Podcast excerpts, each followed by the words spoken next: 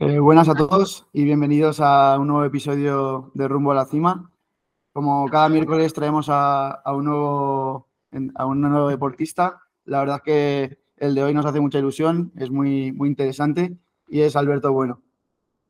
Buenas, ¿qué tal? ¿Cómo estáis?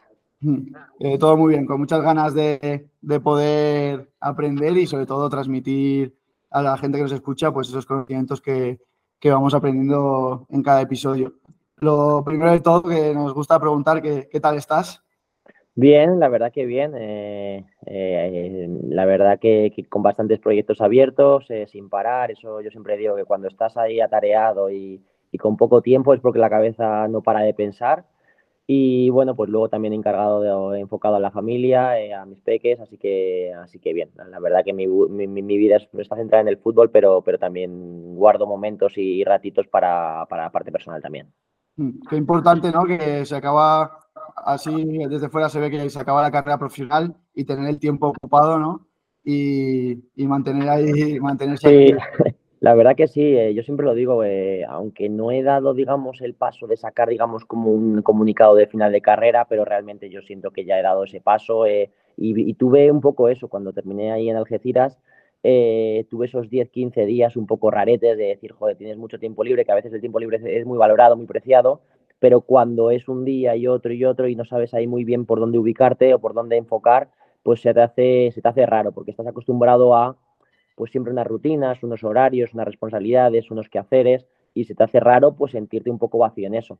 Suerte que pude un poco eh, reorganizarme, hablar un poco conmigo mismo, decir, oye, ¿para dónde quieres ir? ¿Qué quieres hacer? ¿A dónde vales? ¿Dónde tienes ese gusto o ese gustillo de, seguir eh, dando pasos? Y la verdad que, pues bueno, las han ido abriendo puertas y súper contento. Porque ahora sabemos que estás con el tema de la Kings League, pero tú estás viviendo en Madrid. Sí. ¿Y cómo, cómo es tu, tu día a día de, bueno, mi día a día más o menos yo por las mañanas, que, por ejemplo, un día como hoy, antes de estar hablando aquí con, con vosotros, pues estaba haciendo ahí eh, algunas sesiones de entrenamiento. Estoy en el cadete, en el cadete del Radio Majada Onda. Al fin y al cabo, pues eh, me gustaría enfocarme en la parte de, entrenar, aunque también he hecho curso de director deportivo, de scouting y demás para, para intentar entender mucho más el, el ecosistema, pero, pero bueno, eh, estoy encantado de, de, estar entrenando con los chicos. Así que bueno, por las mañanas la empleo un poco más en, esa preparación de sesiones, de tareas, de, visionado de nuestros partidos, del rival y demás, porque me gusta tomármelo lo más profesionalmente posible.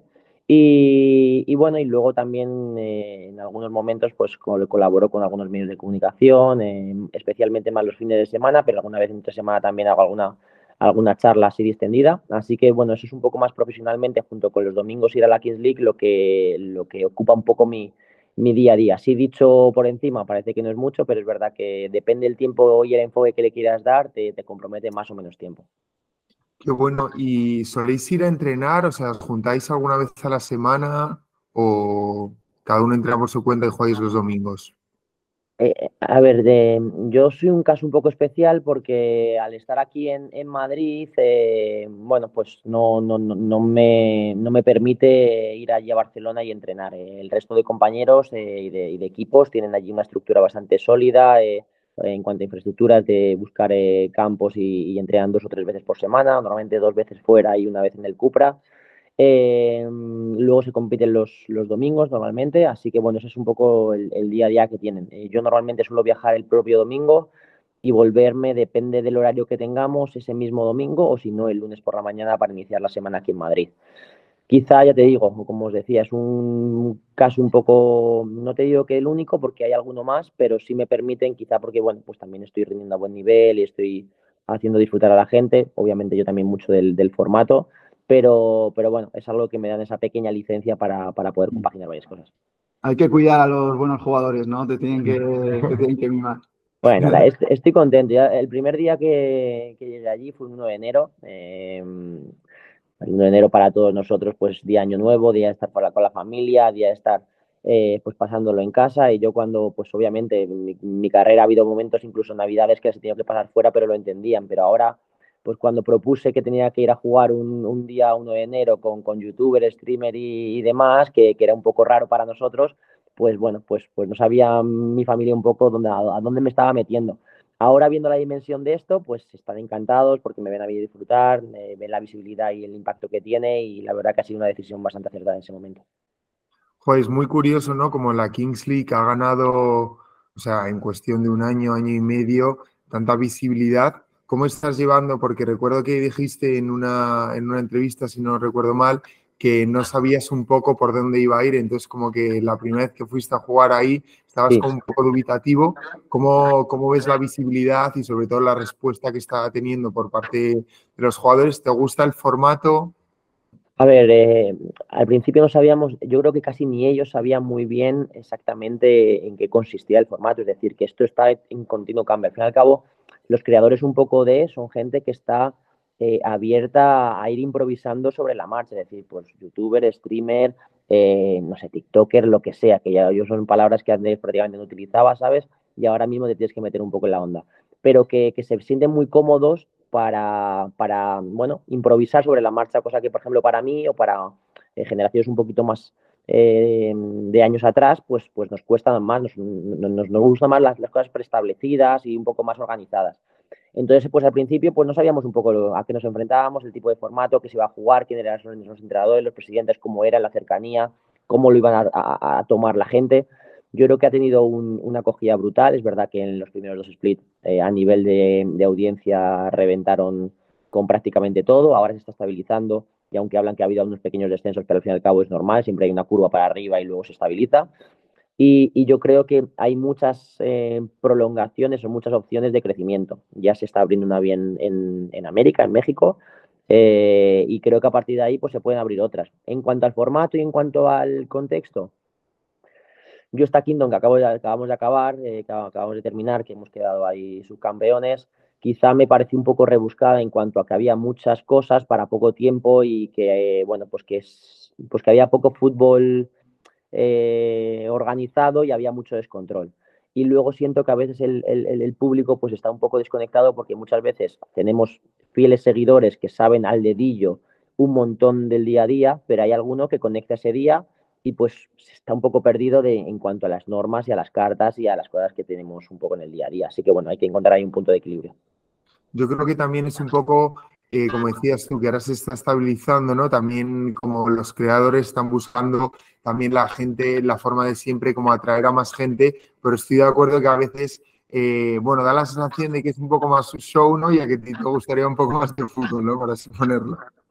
Bueno, a ver, hay bastante fútbol, pero por lo menos en los primeros splits. Es verdad aquí con el mix de chicos y chicas, que entiendo que también quiere ser un poco eh, innovador en cuanto a ese en cuanto a ese formato, eh, el tiempo de los 40 minutos se reduce a 20. Entonces, por ejemplo, para un jugador como yo que voy a Barcelona, eh, para jugar 20 minutos también se me hace corto. Y dentro de esos 20 minutos no son 20 minutos de, tiempo corrido, es decir, que hay situaciones de duelo uno para uno, dos para dos, tres para tres, hasta seis para seis, hasta siete para siete.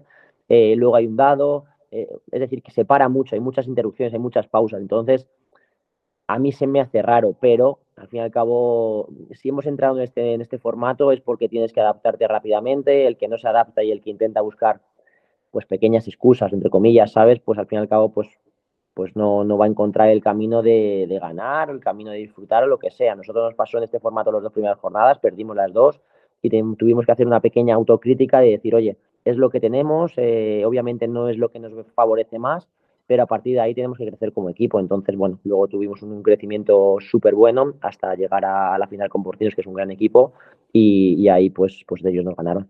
Mm.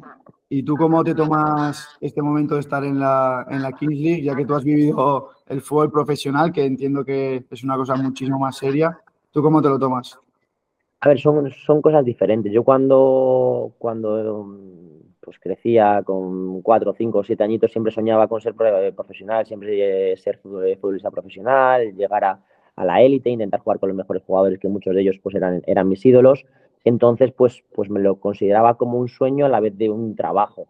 Ahora, una vez acabada mi carrera, siento esto como algo donde me lo paso muy bien, disfruto mucho eh, y voy vivo el presente. Es decir, que no veo esa capacidad de progresión para decir, bueno, pues cuando estaba en el Rayo quería progresar e ir a otro lado, cuando estaba en Valladolid quería lo mismo, cuando tenía una mala época en un, equipo quería rehacer esa situación porque quería seguir progresando y siempre quería más. Ahora mismo obviamente quieres más, pero lo veo como un más a corto plazo, a vivir el día a día y no sé qué va a pasar mañana. Hemos acabado un split, en principio creo que voy a continuar o, o tengo esa idea o tenemos esa idea, pero que como esto está en continuo cambio, ya llega un momento que tu cabeza se hace a todo eso y bueno, estás abierto a todo.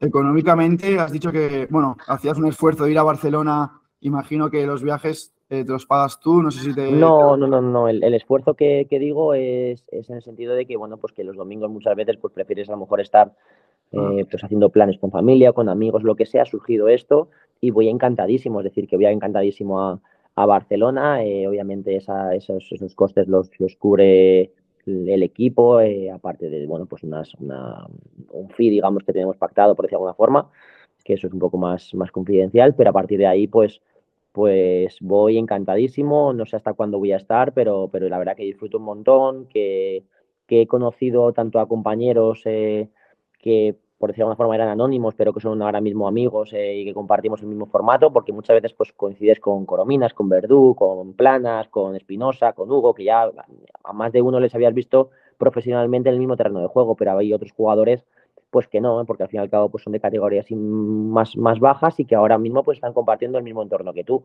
Y luego pues con los presidentes, que son unos fenómenos que, tampoco conocía a muchos de ellos y la verdad que, que ha sido un gran descubrimiento. Hmm, la verdad es que el fútbol une bastante, ¿no? Igual no te imaginabas en la vida que ibas a estar con Ibai o con, con otra persona y mirar el fútbol lo que, lo que une. No, porque lo digo abiertamente. Yo, bueno, pues, pues en esas curiosidades que, que tenía o que tengo, pues pues igual me pongo a ver un documental antes de, yo que sé, de cualquier cosa, ¿sabes? Que ponerme a ver a, alguien jugar un videojuego. Mm, igual yo personalmente, hay otros que, prefieren otra cosa. Entonces, pues muchos de ellos no los conocía, es decir, no los conocía y si alguno los conocía es pues porque a veces en casa pues eh, se habla de, fútbol y en YouTube pues, pues, pues mis, peques indagan ahí bastante y había algún, pues, algún reel, algún short, algún TikTok, alguna cosa que me saltaba alguno de ellos y, bueno, pues lo seguía por ahí. Pero que ya te digo, que son personas muy cercanas, que obviamente mueven masas, pero que, no les conocía más allá de Alcunia ahí, que por haber jugado con ellos contra ellos, y ahí va alguna entrevista puntual que había hecho, pues de las que todos conocemos. Mm. Pues han salido muchos temas, pero por empezar por el principio, ¿de dónde sale eh, pues tu, fútbol? Eh, ¿Dónde te inicias? ¿Cómo te has formado? Bueno, yo soy un chico de Madrid, eh, del barrio Moratalaz. Desde bien pequeñito siempre me ha gustado estar alrededor de, una pelota. Es decir, que, bueno, pues siempre tienes ese sueño de llegar, aunque yo siempre se lo digo a mis hijos, a los jugadores, a la gente de mi entorno, es muy difícil. Obviamente hay que perseguir esos sueños, pero sabiendo que hay que tener muchas veces un plan B y hay que ser eh, realista de, la dificultad que, que conlleva eso. Eh, pero bueno, pues empecé en equipos de barrio, fui progresando, es verdad que, pues, que se me daba bastante bien, es verdad también que, he sido un, chico bastante aplicado en cuanto a eso y aparte del talento me ha gustado pues siempre esforzarme a la hora de, bueno, pues, pues siempre ir progresando. Y hasta que tuve la, gran posibilidad y la gran suerte de, entrar en una cantera como es el Real Madrid, que ahí obviamente te cambia el chip, eh, empiezas a compartir con, con, con, jugadores de grandísimo nivel y obviamente ahí te, pues, pues también moldeas mucho tu parte como persona, es decir, que, entras con, yo entré con 13 años, con 13 años eres un chaval, eres un niño y, obviamente pues hay una parte futbolística que te van puliendo, pero hay una parte también personal de, saber mm, mm, lidiar con la frustración, con el ego, con la responsabilidad, con el saber ganar, con el consumismo, con la educación, con X mm, temas que la verdad que, es importante que, que, un niño los tenga o que una persona las tenga y que luego seas futbolista o no, pues que te lleve para toda tu vida. Me parece muy interesante lo que comentas de que no se lo moldean a los jugadores, especialmente desde tan pequeños, ¿no? En el aspecto futbolístico, sino que también les tocan otros, otros puntos muy grandes.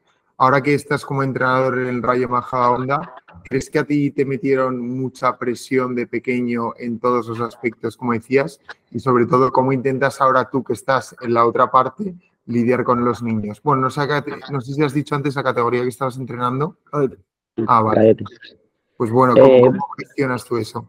Mira, yo lo primero que he tenido la gran suerte es que a nivel familiar, a nivel de entorno familiar, siempre he sido eh, muy acompañado. Eh, creo que me, que me he criado pues, bueno, en un entorno bastante saludable en cuanto a mis padres, a mis hermanos, a abuelos, a tíos, a amigos cercanos. Entonces eso creo que ayuda mucho. Los entornos al fin y al cabo, y lo vemos ahora mismo, que son a veces muy dañinos en cuanto a que ves el papá de turno, pues que está en la grada y exige y pide y, muchas veces nunca es capaz de, hacer autocrítica, aparte de pues eh, agentes, personas eh, que, influencian al jugador y que obviamente pues eso pues que, no, no, dejan de terminar de ver a ese niño como, como se muestra libremente y naturalmente.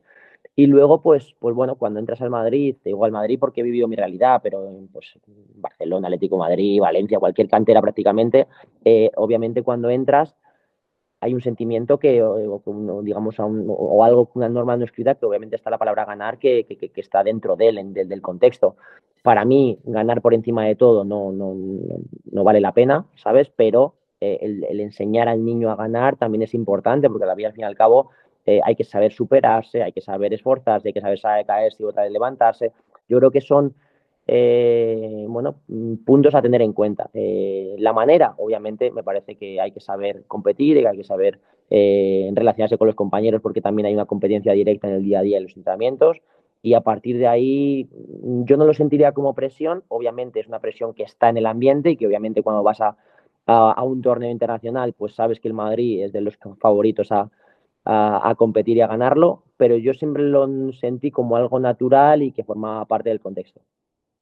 Qué bueno lo que comentas, ¿no? Que al final, o sea, digo, porque, bueno, tú porque llegaste a profesional, pero yo creo que hay gente que se queda igual en terceras o algo así, que, como siempre les queda la espinita o que igual el, te pilla un entrenador que un día te da un poco más, yo creo que esos recuerdos, ¿no? Son difíciles de olvidar. Pero bueno, ¿cómo describirías tu etapa en la cantera del Madrid? A ver, la, la, como una etapa de aprendizaje. Es verdad que fui dando saltos bastante rápidos, eso, especialmente la etapa de cadete, eh, salto tres categorías y paso a jugar en División Honor. Eh, eso al fin y al cabo yo creo que nunca se ha hecho una cantera como el Real Madrid. Entonces, pues te ayuda o te obliga, entre comillas, a, a madurar muy rápido. Es decir, yo era un chaval con 15 años y estaba jugando con hombrecitos ya de 18 años. Es decir, que tú veías los cuerpos de uno, la mentalidad, la forma de hablar, la forma de dirigirse, las inquietudes de cada uno y eran completamente diferentes. Entonces, obviamente, te tienes que, adaptar al medio. Creo que eso fue muy bueno para mí. Eh, quizá, pues bueno, también pierdes por fuera un, pues, pues, pues un momento donde creo que, que, todos los chicos nos gusta disfrutar, nos gusta tener todos nuestros momentos, nuestros grupos de amigos, nuestras salidas y entradas. Eso creo que al fin y al cabo, pues lo, lo hipotequé un poco porque realmente me, me, gustaba y quería perseguir mi sueño. Pero, pero bueno, eh, creo que fue la palabra que lo más define es aprendizaje y, siempre es una persona muy observadora. Es decir, que cuando yo voy pasando etapa a etapa, especialmente pues como te digo, esos saltos importantes o cuando llega al primer equipo, me gustaba mucho mirar alrededor mía para saber un poco pues qué me rodeaba, qué podía aprender eh, y creo que he sido bastante observador siempre. Qué interesante lo que comentas de el, saber estar solo, ¿no? La, soledad. Eh, Roberto Sánchez Mantecón, que es un triatleta que también estuvo, pasó por aquí, nos dijo la importancia de, saber estar solo y sobre todo el, que la gente no lo ve, ¿no? Que dice, joder, Alberto, bueno, eh, el futbolista, ha vivido una vida súper buena y también hay que ver el esfuerzo que, que ha tenido, ¿no? Completamente, o sea, el, deportista, yo hablo desde el enfoque de fútbol porque, porque es lo que he vivido, pero el deportista, y, me atrevería a decir que hay deportes muchísimo más sacrificados que, el fútbol, aunque el fútbol, mm, yo siempre digo, el futbolista no es dos horas de entrenamiento, no es eh, una sesión, sino que conlleva una, a, un día todo, pero que hay, hay deportes, modalidades donde pues están siete horas entrenando y eso es una barbaridad, eh, llevas al cuerpo al a la máxima potencia, al máximo esfuerzo eh, y sobre entrenamiento muchas veces, ¿sabes? Entonces, bueno, eh, creo que esa relación muchas veces entre el cuerpo y la cabeza y el saber conocerte y saber un poco a lo que te enfocas o a lo que te enfrentas, creo que es importante. Por eso, bueno, yo siempre he tenido claro que, que ese sueño iba a echar todas las papeletas, por decir de alguna forma. Obviamente, hay, hay momentos en, en, todo ese proceso, en todo ese camino que no dependen únicamente de ti, hay muchas decisiones externas que,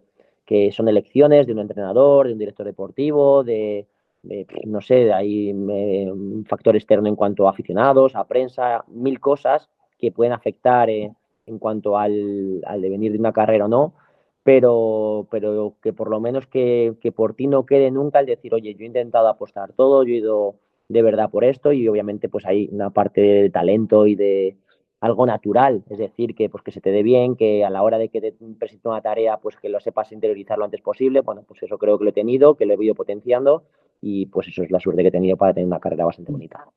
Suelen decir, ¿no? La, el tener suerte que apuesten por ti, pero el estar preparado para, para ese momento y, debutar.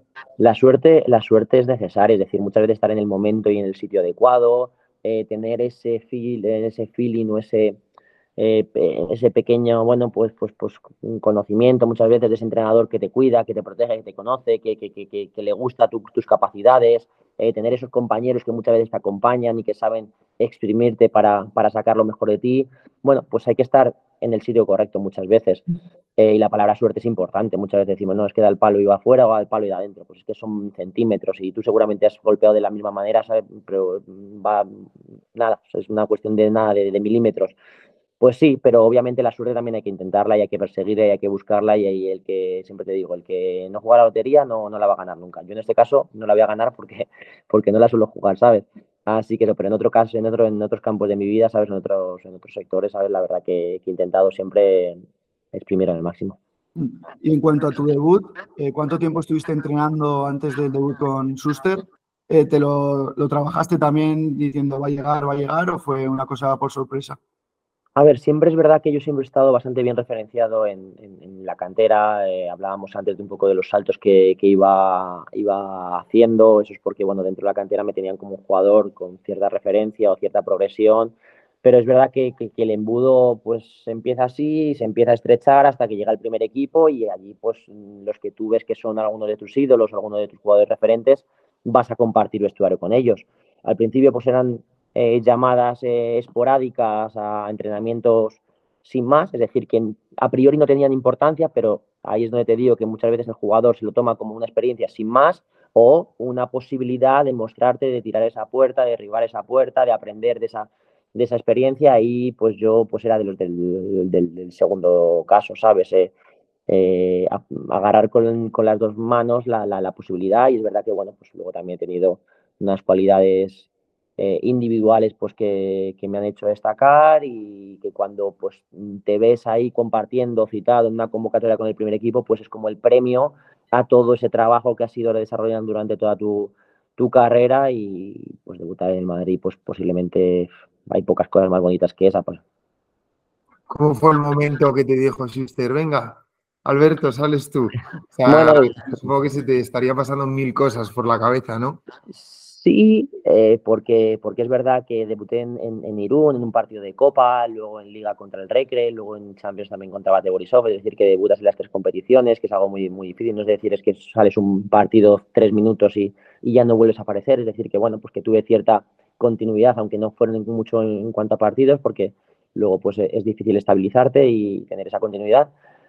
Pero yo siempre he sido una persona bastante estable, bastante serena, bastante racional, entonces pues muchas veces me hacían esa pregunta, oye, ¿qué viviste? ¿Cómo sentías? ¿Estabas nervioso? Oye, ¿qué es jugar ante 80.000 personas? Yo siempre he estado bastante tranquilo, ¿sabes? Eh, siempre tienes, eh, quizá un poco más en la previa, que siempre tenías ahí un poco esos nerviosismos y demás, pero cuando saltaba era como que, bueno, siempre he estado muy seguro de mí mismo, siempre sabía de mi potencial, de mis cualidades, obviamente hay cosas que no puedes controlar, pero, pero siempre he confiado mucho en mí debutas y después intento que sigas jugando, entre, pasas un año entre Madrid y Castilla y después mm. te llega la oferta del Valladolid, ¿no? ¿Cómo mm. fue esa salida del Madrid? ¿Tenías más ofertas?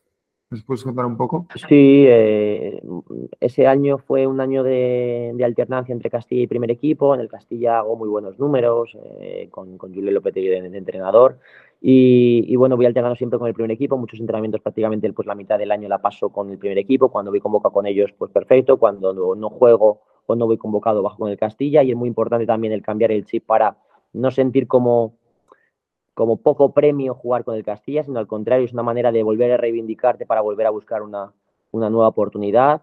Y, bueno, sale la posibilidad de Valladolid como salen otras y, porque yo tenía la posibilidad de quedarme en, el Madrid en la primera plantilla, pero es un verano donde llegan pues eh, grandes jugadores, eh, creo que es Cristiano, Benzema y Kaká, creo que llegan el mismo verano.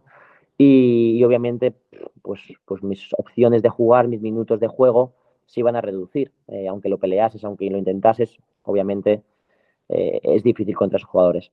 Y yo lo que siempre peleaba era ser un jugador profesional, estar en primera división, eh, tener mi oportunidad, tener mi espacio y creía que, que, que Valladolid era una la acción correcta. Qué importante y qué difícil es alejarte de un club tan grande, ¿no? Y, y sobre todo irte a, a, un Valladolid. ¿Te ayudó mucho tu agente? Porque, como hemos comentado antes, hay un, yo pienso que el fútbol en algunas partes es muy mafioso. Mm. ¿Y cómo fue esa, esa relación con tu agente y, y, las decisiones que se tomaron?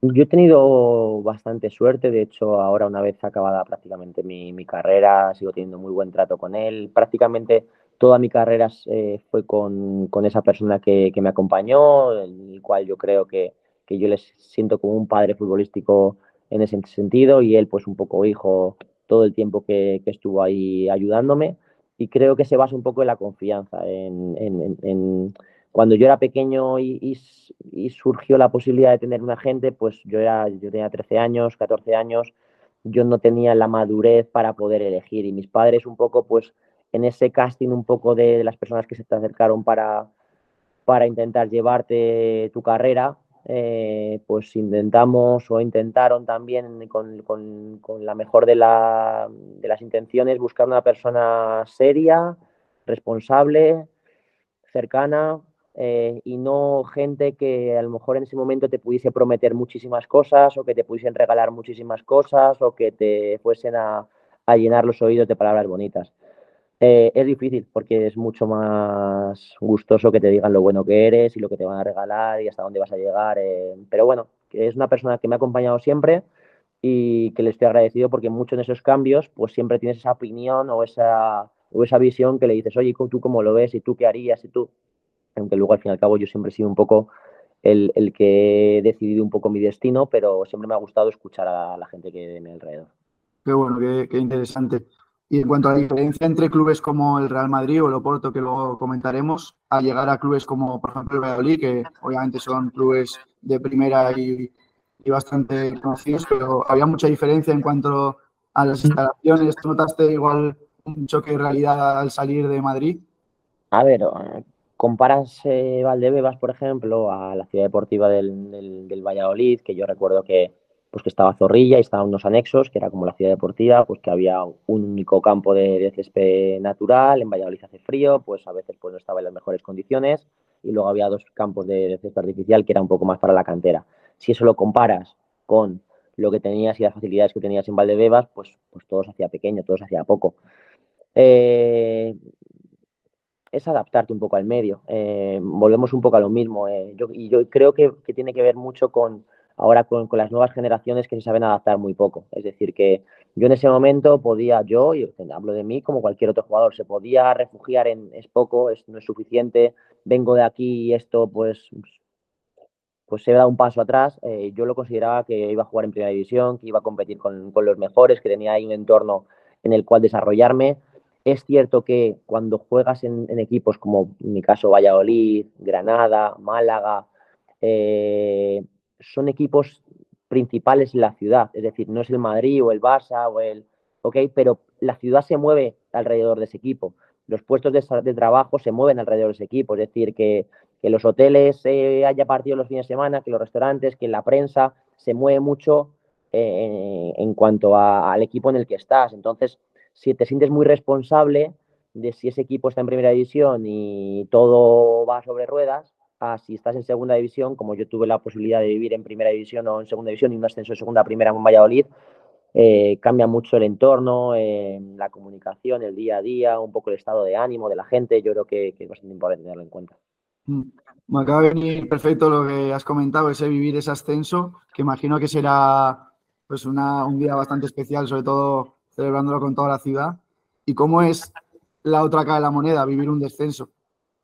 Pues haber vivido también alguno. Es decir, que, que, cuando yo digo que mi carrera la considero que ha sido bastante bonita, bastante exitosa y demás, también ha habido momentos, bueno, pues que, pues que no han salido las cosas. Ese primer año, por ejemplo, en Valladolid, cuando voy allí, pues yo firmo allí cinco años, pienso que es un equipo que se va a estabilizar en primera división, que va a tener crecimiento, incluso que podéis, eh, bueno, pues avanzando eh, ahí o fuera y ese primer año pues eh, sufres un revés, tienes tres entrenadores, es una temporada bastante inestable y acabas con un descenso. Pues un descenso no, obviamente no es plato de buen gusto, eh, por lo que te he dicho, tanto a nivel deportivo como a nivel estructural del club y de masa se sufre bastante a nivel institucional, pero bueno, eh, hay ciertos equipos que siempre están arriba, abajo, abajo, arriba, y los mejor preparados para eso y que los, los que mejor saben adaptar a ese descenso y a esa preparación para volver a ascender son los que realmente pues, pues tienen éxito. Eh, creo que de todo se aprende, de todo se aprende, obviamente es mucho plato más, más dulce, digamos, el ascenso, ver la Plaza Mayor llena, cantar con ellos y celebrar con ellos, pero, pero el, el, fracaso también existe, eh, el no conseguir los objetivos también existe y hay que aprender de todos esos eh, pasos de, de, la carrera. Y forma parte del deporte, ¿no? Se pierde más veces que, que se gana. Pero se te, pasó, se te pasa ¿Se te pasa rápido una semana o cómo, cómo vives el descenso? A ver, eso lo sigues llevando y al fin y al cabo, pues muchas veces cuando haces eh, autocrítica y echas la vista atrás y ahora mismo pues haciendo un poco valoración de eso, pues, pues te vienen a la cabeza, pues oye, pues momentos donde pues, pues obviamente no, no se pasan bien, son, son fastidiados de, de, gestionar. Pero que, mm, como bien has dicho, el deporte es esto, el deporte es, hoy no te sale una cosa, mañana insistir, insistir, insistir, incidir a, a, cambiar la situación. Eh, yo tuve ahí justo un, un impasse de un año en, Inglaterra que también me sirvió mucho de, madurar a nivel futbolística y personal y luego pues, pues volver con, con ese reto de, subir a, este caso a Valladolid, al, Valladolid donde, merece, que es estar en primera división. Qué bueno lo que comentas. Bueno, creo que después de estar ahí un año en la Premier, vuelves a Valladolid. Bueno, primero háblanos de cómo es la transición, ¿no? De, irte fuera para, en teoría, bajar a segunda división. No sé si el Valladolid fue justo el año del ascenso del descenso. ¿Y cómo, cómo es irte fuera de España, dejar a, tu familia y a todos por, por irte? Mm, bueno, a ver, yo siempre, desde, desde, desde que era jovencito, em, he visto con, con buenos ojos el, el, cambiar de aires, el cambiar de equipo. No he tenido miedo al cambio, es decir, que, Obviamente siempre te da cierta inseguridad al no saber qué te vas a encontrar. De hecho, por ejemplo, yo pues cuando voy a Inglaterra ya a Derby County no, no, sé exactamente qué me, va a voy a encontrar allí y les pido al club ir a ver un partido allí, ir a ver un poco cómo es aquello para estar seguro de la decisión. Cuando, cuando voy a ver aquello es un 2-2 eh, Derby County contra eh, Rangers, el campo está lleno, hay un ambiente excepcional, el recibimiento de la gente sin haber firmado allí por parte de la, del club, de la estructura, es, pues, pues, es muy cariñosa y bueno, y ver el entrenamiento que es una pasada y es como que me motiva a ese nuevo reto. Entonces, eh, siempre me ha ayudado la posibilidad, he estado viviendo en Grecia, he estado viviendo en Portugal, he estado viviendo en, España, en, Inglaterra. No he, estado, no he tenido nunca miedo al cambio, obviamente el, el, dejar la familia a un lado, y yo me fui en ese momento con, con, con mi novia, eh, es un paso adelante, es, es, un reto por delante, pero, pero creo que nos trajo muchas, muchas cosas buenas, salvo que a las 4 de la tarde de noche y hay que buscar planes eh, para estar en casa haciendo algo. Entonces decides no volver a, aquí a Valladolid y si no me equivoco, el, al, o sea, un par de años después cuando fichas por el Rayo, que es o sea, bueno, no sé si tú mejor, pero de las mejores temporadas que has hecho. ¿Nos puedes hablar un poquito cómo fue tu llegada al, otra vez a Madrid, pero irte a, otro equipo que no es el Real Madrid? Mm. Bueno, cuando, cuando vuelvo de, Inglaterra a Valladolid, ascendemos, es un año muy bueno, aunque institucionalmente muy difícil, porque estamos ahí pues, con ciertos impagos, ciertos problemas institucionales, de, de, bueno, de saber la viabilidad del club, si se va a mantener o no se va a mantener. Entonces, bueno, pues gracias a Dios conseguimos ese ascenso, el club vuelve otra vez a, a sanearse mínimamente y a tener un poco ese respiro. Eh, nos mantenemos un año en primera división de manera bastante cómoda, por decirlo de alguna forma, y, en ese último año de contrato surge la, opción de, venir a Vallecas. Paco Gémez también es un entrenador que hace bastante para que yo para que yo venga por la idea que tiene de juego eh, y un poco pues el, perfil, digamos, de jugador que yo soy. Y, el volver a Madrid, pues bueno, era algo que me generaba mucha confianza y mucha tranquilidad eh, pero era algo que, bueno, pues que si no hubiese terminado aquí en Madrid no me hubiese importado, pero es, verdad, es verdad que los dos años en Vallecas fueron excepcionales. Mm, recuerdo el primer día que eh, ganamos 3-1, ya marcó dos goles, es como que desde el primer día todo fue eh, un poco soñado, ¿sabes? Y, yo iba al campo y la afición pues le encantaba cómo jugaba, pero es que además tenía, no sé si a 20, 40, 80 personas que venían por mi familia, entorno, amigos, vecinos, familiares, porque es que realmente Vallecas y Moratalaz es prácticamente no el mismo barrio, pero lo divide poco. Entonces es como que me sentía en casa. Mm. Joder, qué importante es el empezar bien, ¿no? Que te ayude a ganar confianza Y, tirar para, adelante. ¿Cómo fue tu relación con Paco Gémez? Porque tú nos has comentado que, es una persona tranquila y Paco Gémez... No, yo soy tranquilo, él no tanto. Eso, eso digo, que tú nos has comentado que, eres, o sea, obviamente eres un deportista de élite, pero que juegas más tranquilo y Paco Gémez que aprieta a todos hasta más no poder. ¿Cómo fue tu relación con él? A mí me encantó, me encantó. Obviamente he, hablado con, a veces con jugadores que le han tenido de entrenador y hay otros, otros jugadores que tienen una opinión diferente de, Paco porque es una persona que te exprime, que te lleva a, buscar ese límite.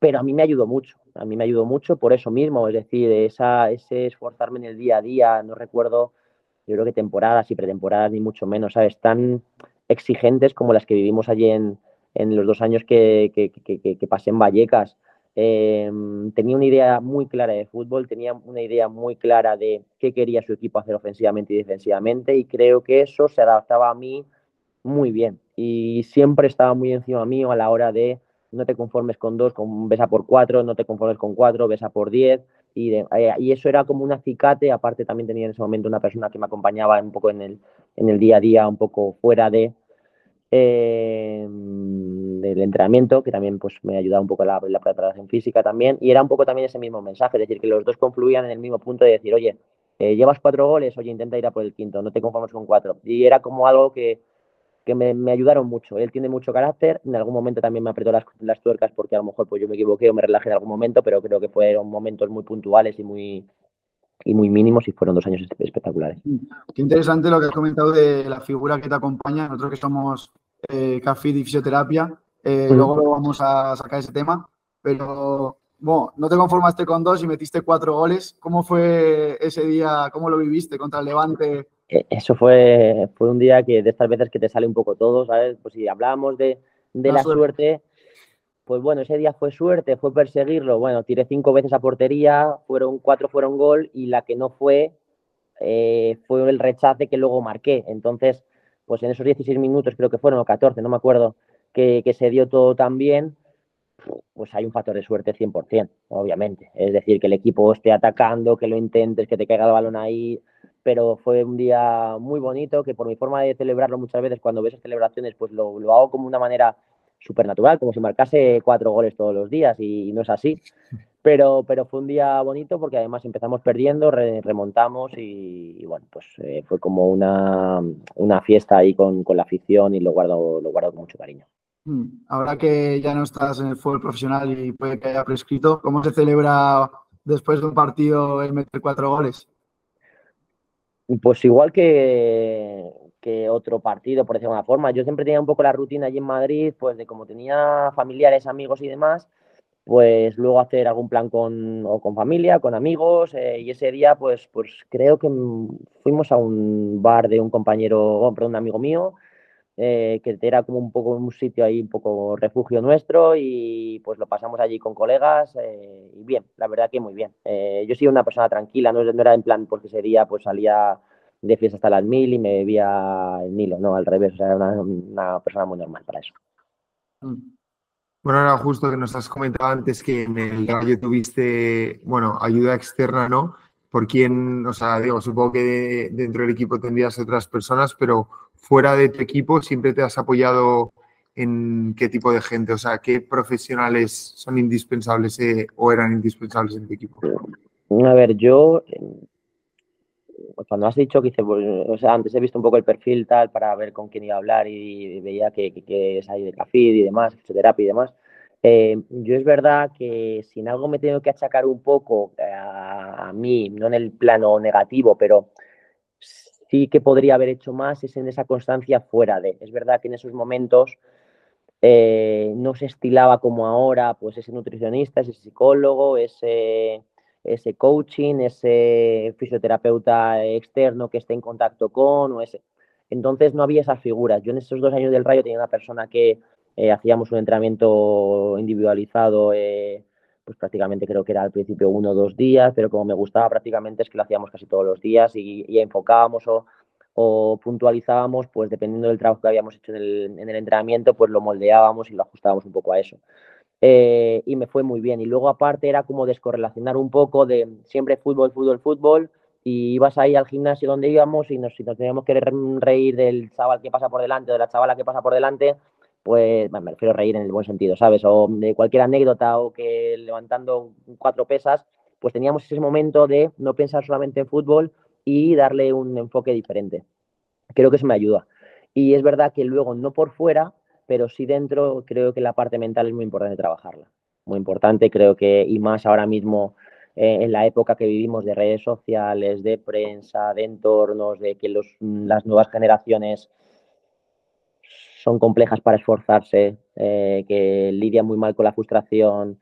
Eh, creo que una parte mental eh, un trabajo mental creo que es importante. Y gracias a Dios se ha, se ha interiorizado como parte del proceso y no como no es que antes el que tenía esa ayuda es que estaba mal o es que mm, algo le faltaba. No, es que puede ser mucho más fuertes con eso.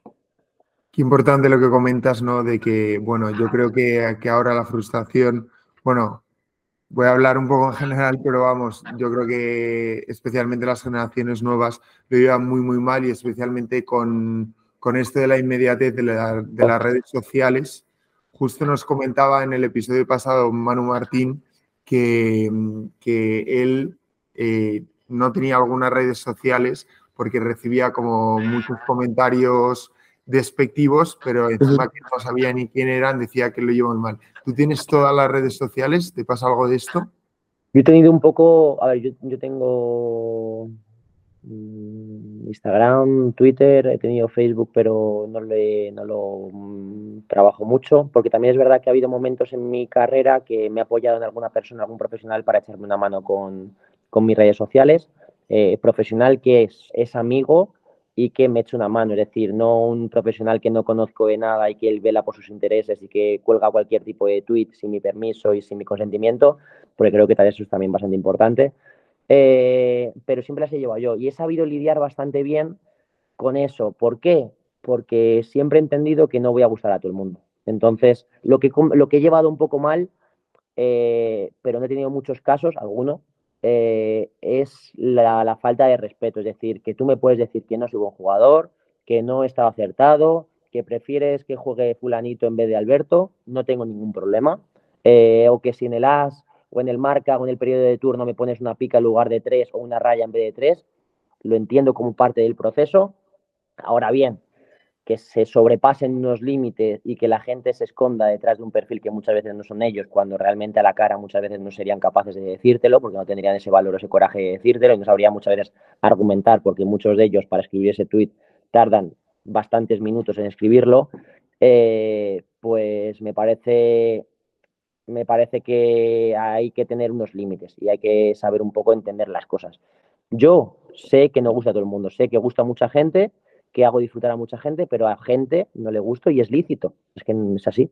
Cuando antes que nos has comentado que, que o sea, requeriste ayuda psicológica, ¿tú crees que realmente te aportó un plus, además de tu vida personal, tu perfil futbolístico?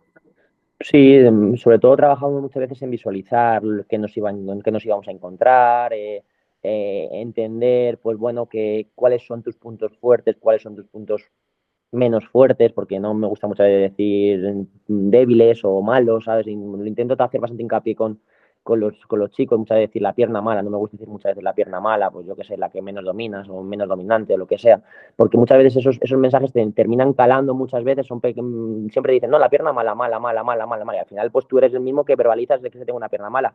Bueno, pues lo mismo con, con los puntos débiles, pues intentar trabajar esos puntos fuertes que tienes, potenciarlos al máximo y que esos puntos menos fuertes, pues intentes, intentes siempre pues enfocarte en ir, ir dando pequeños pasitos, ir progresando, ir corrigiéndolos, ir bueno, pues por ejemplo, no era mi caso, pero oye, pues si por ejemplo al campo te cuesta entrar en calor y en adaptarte y eres un poco despistado y te, enfocas primero en ver lo que te rodea antes de enfocarte en la primera jugada. Bueno, pues ahí es donde pues tienes ahí un punto para trabajar y esas personas que son profesionales pues te ayudan a, mejorar, a mejorar eh, y cada uno tenemos nuestros... Mm, nuestras cosas para ir a hacer hincapié y yo la verdad que cuando lo he trabajado normalmente dentro de los clubes, es decir, que hay ese departamento de, me ha gustado hacer esas, esas terapias, esas sesiones, esas, llámalo como quieras, o a nivel grupal o muchas veces tener ese pequeño aparte para, para tratarlo de manera individual. Hmm, qué importante es juntarse ¿no? con un grupo de profesionales que quieran ayudarte y sobre todo que, que cada uno vea su importancia porque hay algunos deportistas, por ejemplo, el triatleta que comentaba antes, que decía, para mí, yo no utilizo psicólogo, para mí una buena planificación y un buen entrenamiento es mi mejor psicólogo. Entonces, ahí la importancia de individualizar, ¿no? Y apoyarse en, el mejor equipo. ¿Tú seguiste con el preparador físico después de las dos temporadas en el Rayo Vallecano que te fuiste a Oporto? Eh, ahí es donde te digo que quizá pequé un poco de, eso que me vino bien durante mm. esas dos temporadas, cuando di el salto a Porto, donde allí todas esas necesidades las tenías cubiertas en el día a día, en, el propio entrenamiento, descuidé un poco o me conformé un poco o no fui constante a la hora de seguir eso que me venía bien, ¿sabes? Eh, es verdad también que el contexto de Oporto del Real Madrid es diferente. Compites cada tres días, tienes muchos más viajes, muchos más partidos, más responsabilidad, tienes que entrenar y, descansar casi a, igualdad de condiciones. Y, entonces, pues bueno, también no tenía ese momento, esa persona de confianza que, bueno, pues que tenía aquí. Tenía, a veces seguía un plan un poco mandado por él, pero yo he sido una persona que igual que he dicho muchas cosas buenas, me ha costado ser un poco constante en el, en el yo solo, enfrentarme a ir al gimnasio yo solo por la mañana, yo solo por la tarde, prepararme una comida, tal, ahí me ha, faltado, me ha faltado un poco en mi carrera y siempre lo digo, esa constancia de ti mismo, pero sobre todo fuera, es decir, sobre todo con las cosas que me gustaban poco, porque a mí no me gustaba ir al gimnasio, a mí no me gustaba esa parte física, pero obviamente la entendía como que formaba parte de, y cuando alguien tiraba un poquito de mí, daba mi 100%. Pero a mí ese dar ese primer paso siempre me ha costado un poquito.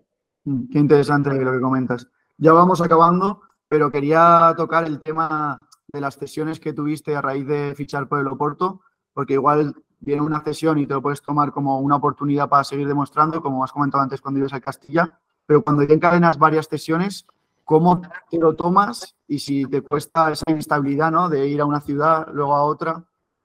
La inestabilidad me costaba especialmente por el núcleo familiar, es decir, que cuando ya tienes niños, eh, tu mujer eh, se desplazan contigo, no es lo mismo vivir eh, tres años o cinco años que yo firme en Oporto, que es una ciudad muy buena, con un club pues muy principal en, el, en el, país, con, bueno, pues con cierta regularidad, eh, a estar, creo que fueron en dos, tres años en cinco sitios diferentes, es decir, creo que de Oporto voy a Granada, Granada, Leganés, que es Madrid, eh, vuelvo a Oporto, voy a Málaga, vuelvo a Oporto, eh, eso mm, es difícil a la hora de gestionar.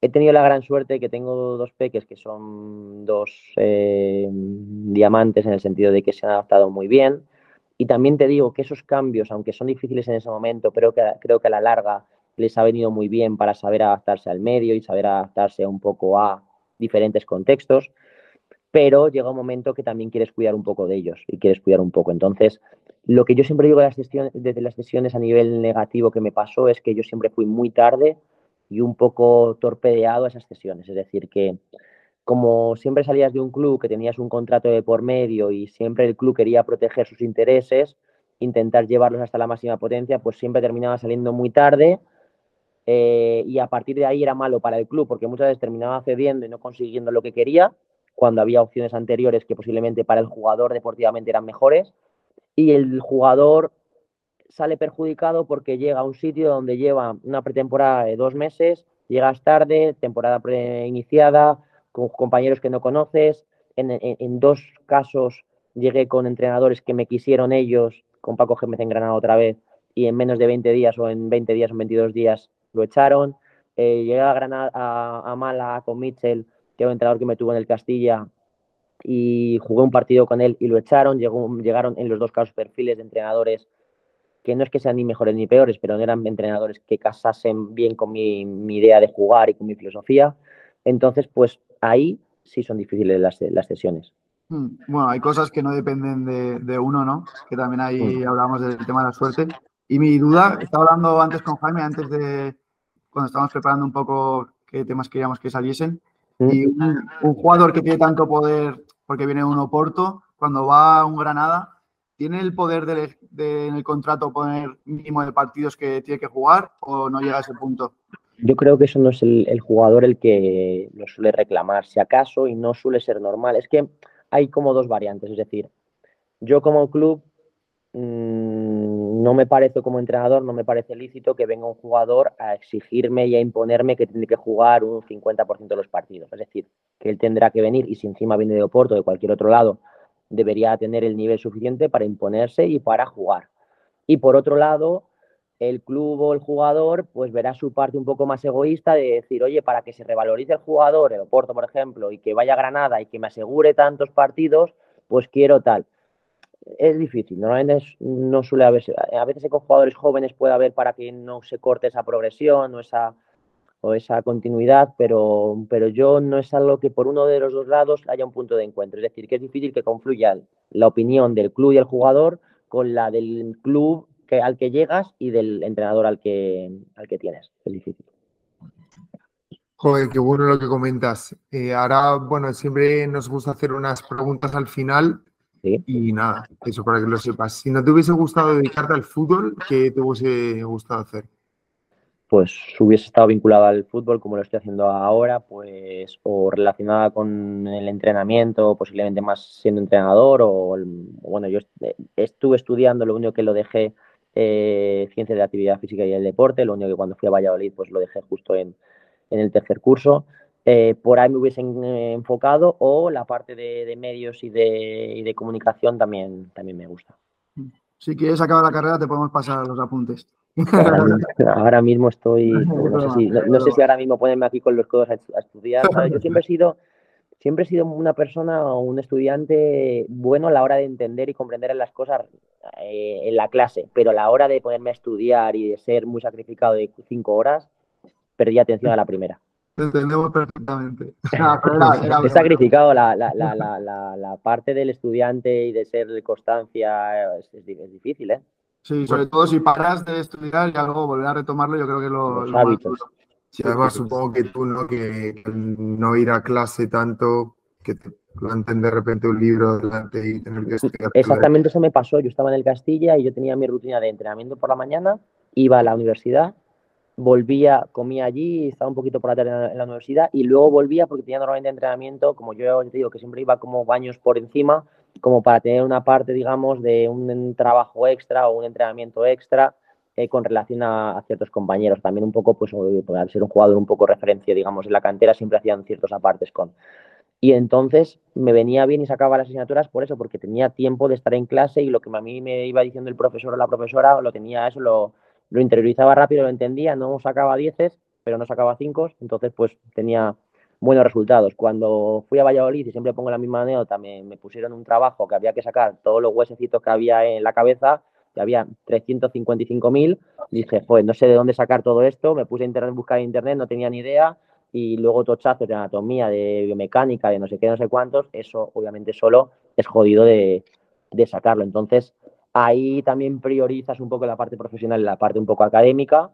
Siempre la he ido acompañando porque siempre me ha gustado formarme, porque es, una, es un consejo o una recomendación para cualquier deportista, no dejar para el final eh, esa preparación, porque cuando tienes 35 años y acabas tu carrera ya es tarde, es decir, que vas a estar 1, 2, 3, 4, 5 años preparándote y es tiempo que pierdes, si lo puedes ir compaginando, creo que es interesante.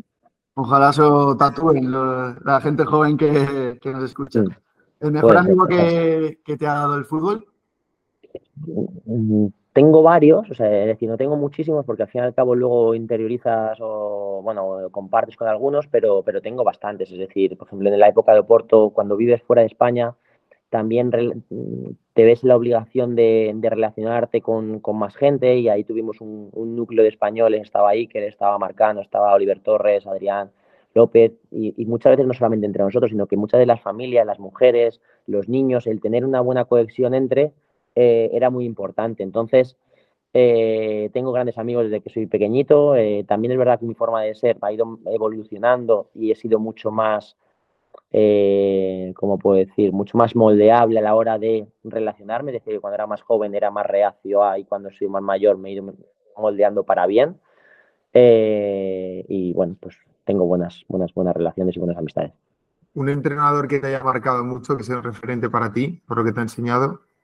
Por lo que me ha enseñado un poco cómo me ha entendido y cómo me ha exprimido, un poco Paco Gémez. Eh, si hablamos un poco de a quién me fijo, pues eh, o a quién me gustaría por ideas y demás, pues, pues es otro, son otros. Pero, pero Paco, por, por, mi, por mi contacto directo, a mí me ayudado mucho.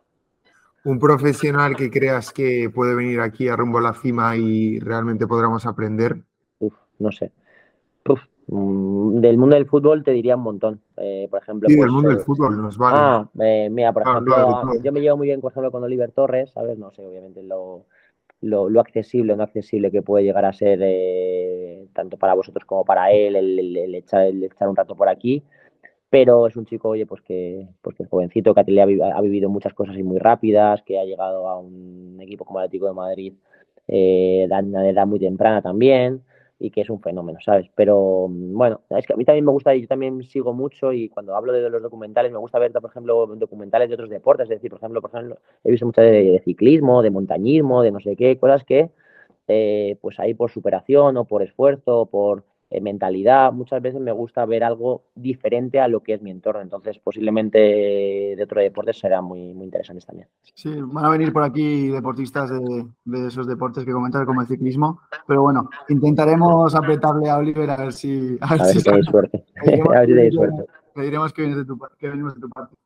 Eh, última pregunta: ¿el lema que te define? ¿Un lema, una frase que te defina y el por qué? Eh no sé, no sé la verdad. Eh, no, tengo un lema, no, no, no, no tengo un lema, una cosa.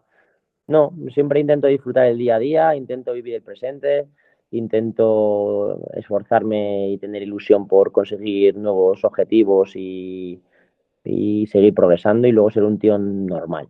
Es decir, que obviamente muchas veces de, de puertas para afuera te pueden ver como, oye, es un futbolista, eh, persona de éxito, tal, tal, tal, igual no es demasiado, pero yo intento ser lo más cercano posible y, ya está.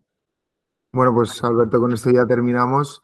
Muchísimas gracias por, bueno, por tu naturalidad, sobre todo por tu, bueno, yo me he sentido muy cómodo, Pablo también, y nada, ojalá nos podamos ver en el futuro ya campeón de la Kings League. Ojalá, ojalá. y todo lo que Muchas gracias pues, por todo. Muchísimas gracias a vosotros, que, tengáis eh, suerte en las siguientes entrevistas y nada, un placer estar por aquí, ¿vale? Hasta luego. Chao, chao, chao.